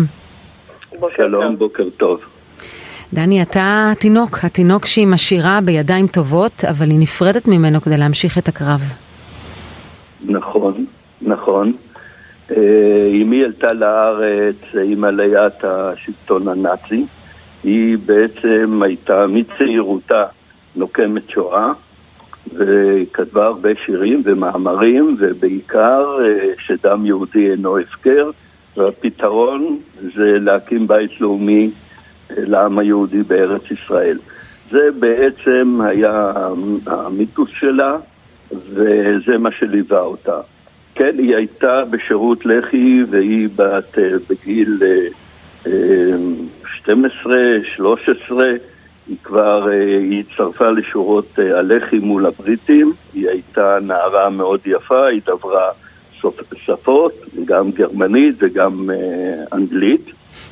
ובעצם כשהיא משרתת אה, בלח"י, אז אה, באיזשהו שלב עלו עליה הבריטים והיא חולצה ללוביה, מה שנקרא יבניאל היום, ובעצם אה, שמה היא פגשה את הנוער שאמור היה לעלות לניצנים.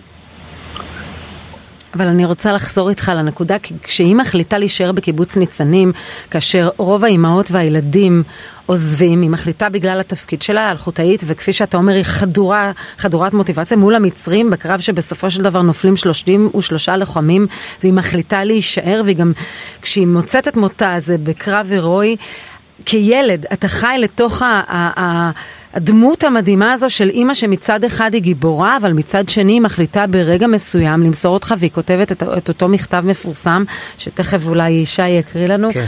אתה מסוגל לחיות עם זה בשלום? כן, קודם כל אני חי עם זה בשלום. צריך uh, להבין שאני חייתי במסגרת של קיבוץ, במסגרת של ילדים שחיו ביחד, אז כמובן שזה היה לי uh, יותר קל. אה, אבל כן, במבצע תינוק צריך אה, לזכור שהיא הייתה אלחוטאית והיא הייתה בעצם החייל של גבעתי, היא הייתה הקשר בין הקיבוץ לבין מפקדת גבעתי מגדוד 53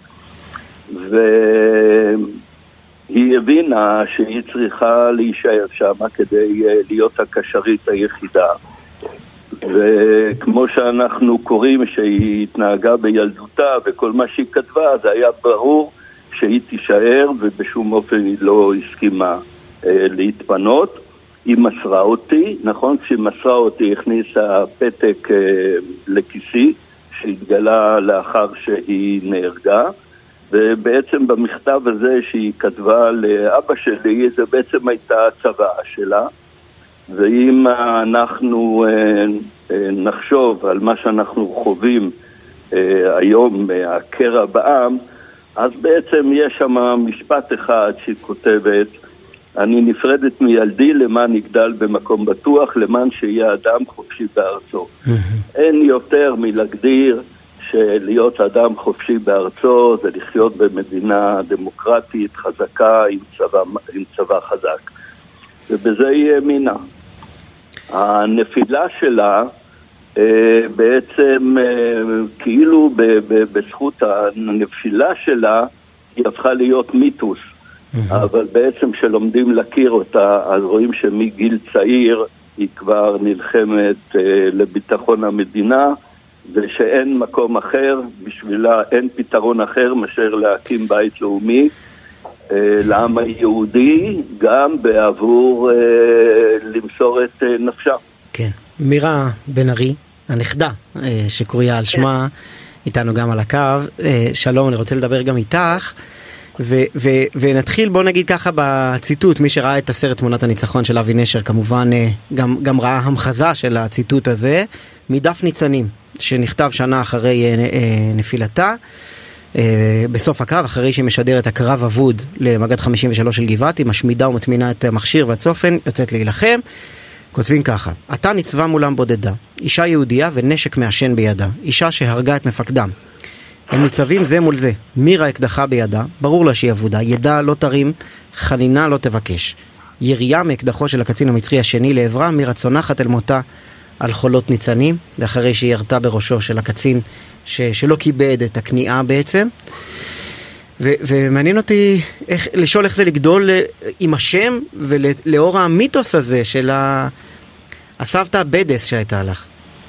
כן, בהחלט כמובן אותה אה, לא הכרתי מעולם, אבל בצל הסיפור הגדול הזה אה, שמעורב בו עצב וגאווה גדולה גדלתי.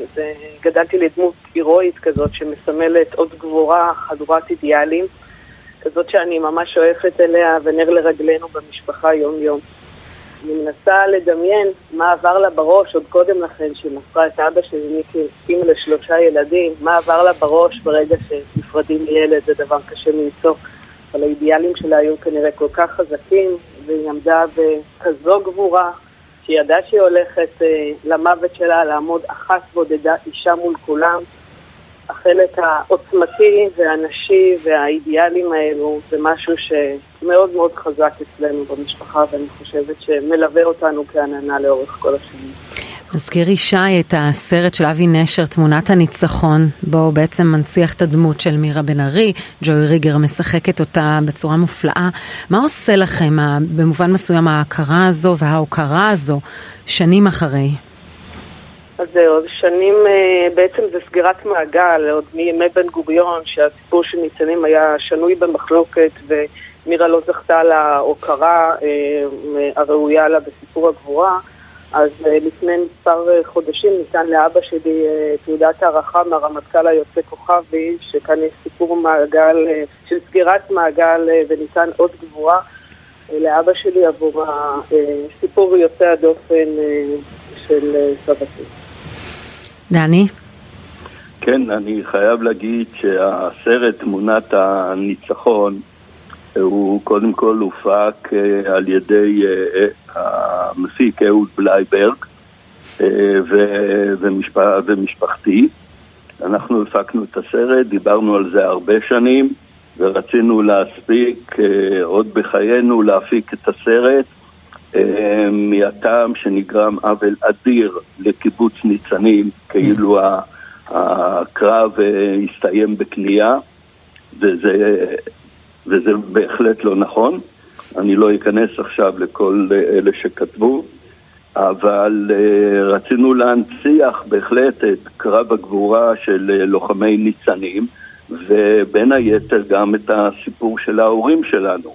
אבא של אהוד אה, בלייברג היה בין הלוחמים, הוא גם זה שנשא אותי על הידיים אה, כש...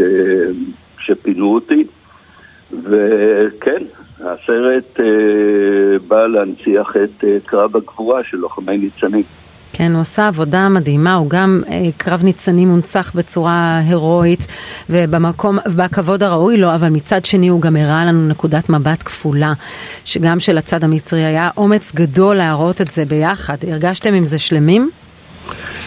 אה, כן, תראי, זה היה הבמאי, ואנחנו בהחלט הנקודה הזאת אה, כרסמה במוחנו אה, די הרבה.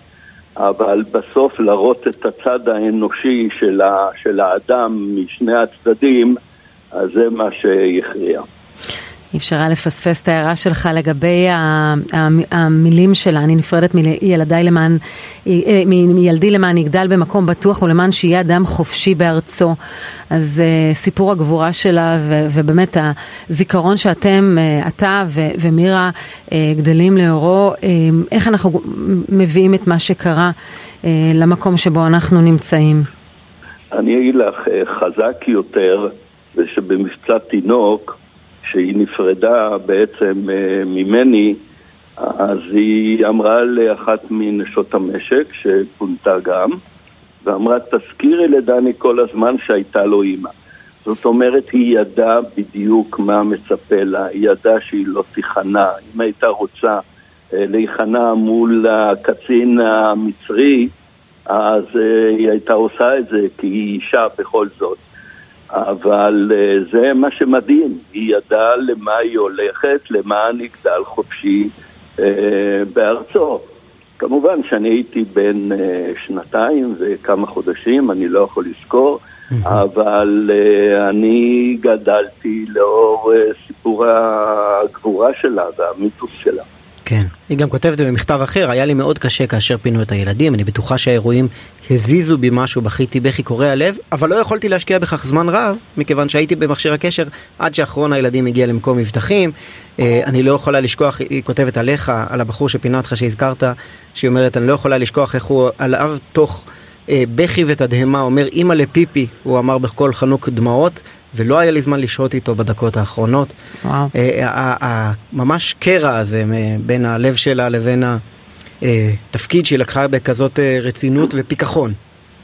היא ידעה בדיוק מה היא עושה, היא ידעה בדיוק שהיא צריכה אה, להישאר שם, אבל אחרי שיצאו איתי למבצע תינוק, אז היא נשברה, וכמובן אחרי זה התחזקה בקרב עצמו. כן, דני בן ארי, מירה בן ארי. תודה לכם שהייתם איתנו היום הזה, ואנחנו נזכיר את מירה בן ארי, הגיבורה. ואת נופלי ניצנים, כן. שנעשה להם אה, עוול, ולאחר, אני מקווה שהמעגל הזה לפחות נסגר בינתיים. תודה בזכותכם. רבה. דני ומירה, תודה רבה. תודה רבה. תודה רבה. ואנחנו עם מוזיקה, עם אה, שיר שמבוסס על מכתב אהבה שחיבר אה, סמל ראשון משה אוחיון, לוחם פלחן גולני שנהרג בלבנון ב-95. Uh, המכתב הזה נשלח לעידן עמדי על ידי אמו של אוחיון, והוא נכלל במסגרת עוד מעט נהפוך לשיר הפרויקט של uh, גלי צה"ל. עידן עמדי, המכתב האחרון. המכתב האחרון, אה, עידן עמדי, ואנחנו עם עוד, אה, עוד שיר זיכרון, עוד מכתב, שיר לזכרו של אה, שחר רוזנברג, זיכרונו לברכה, שנהרג באסון המסוקים.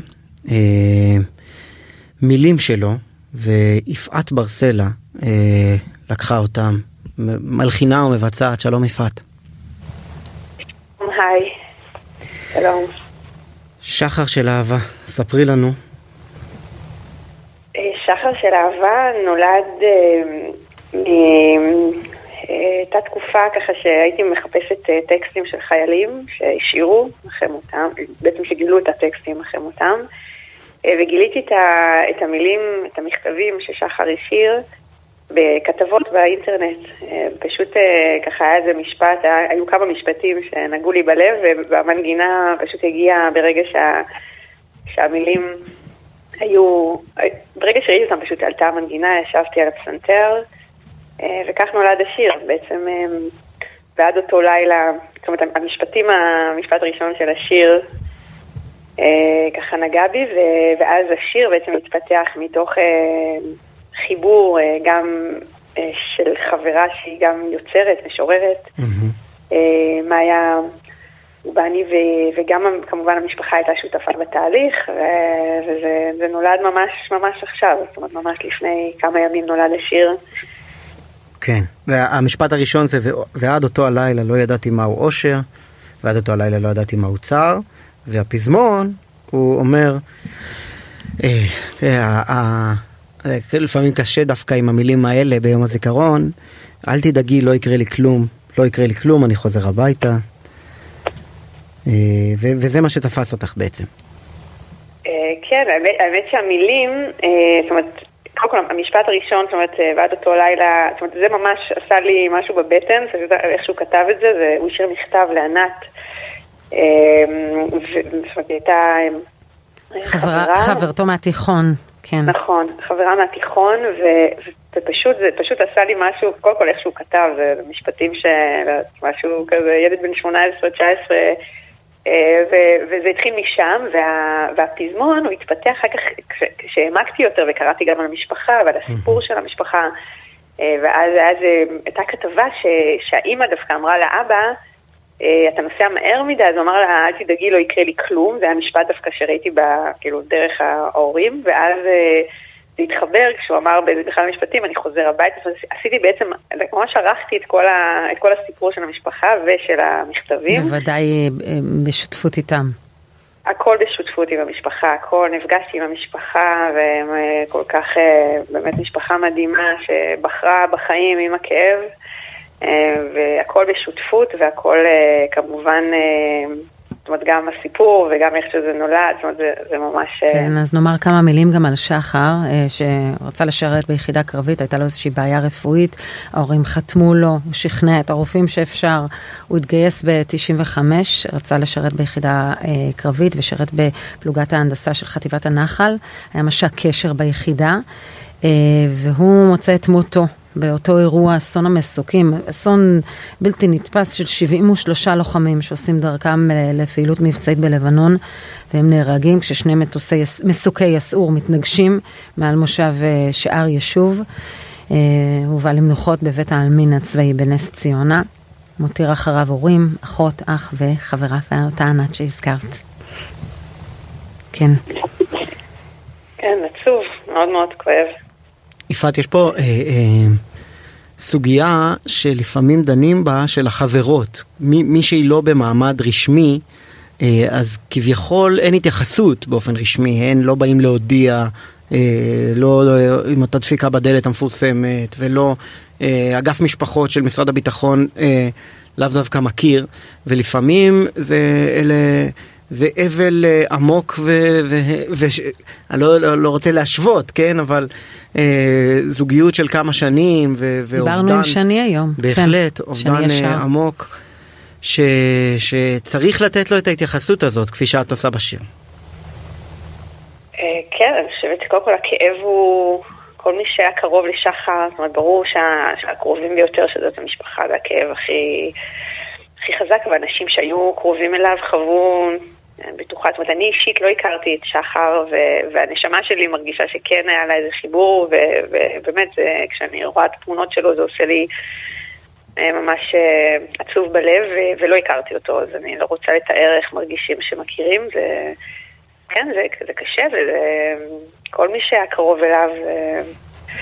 כן, אבל היה משהו בשחר שהוא, קודם כל היה, אני גם קוראת עכשיו תגובות, אנשים כותבים לי, ואנשים שהכירו אותו, ופתאום כזה השיר מחזיר את, את שחר לחיים, ו... כותבים על הדברים כל כך, שהוא היה כל כך מיוחד, ובאמת היה לו נפש של אומן, הוא היה, הוא היה כותב, הוא היה מצייר, הוא היה...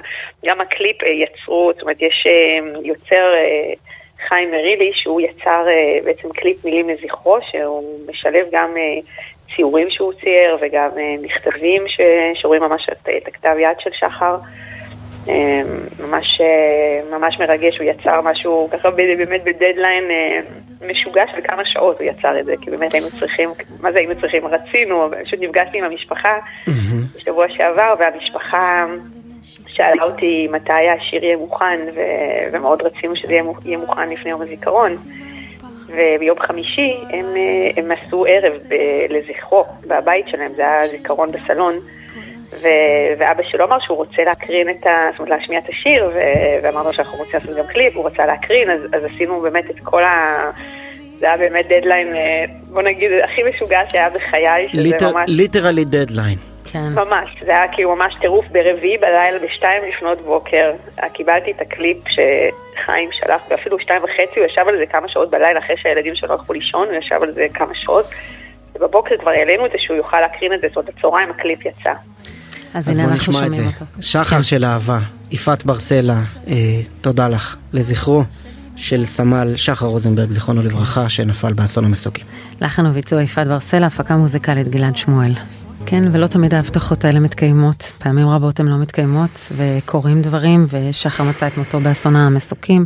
ענת שהוא כתב לה, לימים נישאה, ומגדלת ילדים בצפון הארץ. כן, ממשיכים בחיים, אבל נושאים את הזיכרון איתם. כן. כן. מזכיר שום דבר לא יפגע בי. כן. אנחנו מסיימים את השידור הזה. אה, העורכת שלנו ריקי כרמי, המפיקות יובל כהן ומאיה פרדו, אה, המפיקה, הטכנאית שלנו צליל שילוח, אה, ואנחנו נסיים שוב במוזיקה, זה מה שאנחנו הכי צריכים לצרוך ביום הזה, סיפורים ומוזיקה, נכון? נכון, חד משמעית. ושיר סיום שלנו, תמיר גרינברג, מתוך פרויקט פסקול שלישי, למה אני? שרון, תודה רבה. תודה ישי. אנחנו נחזור אחרי יום העצמאות בשבוע הבא לשידורים כרגיל.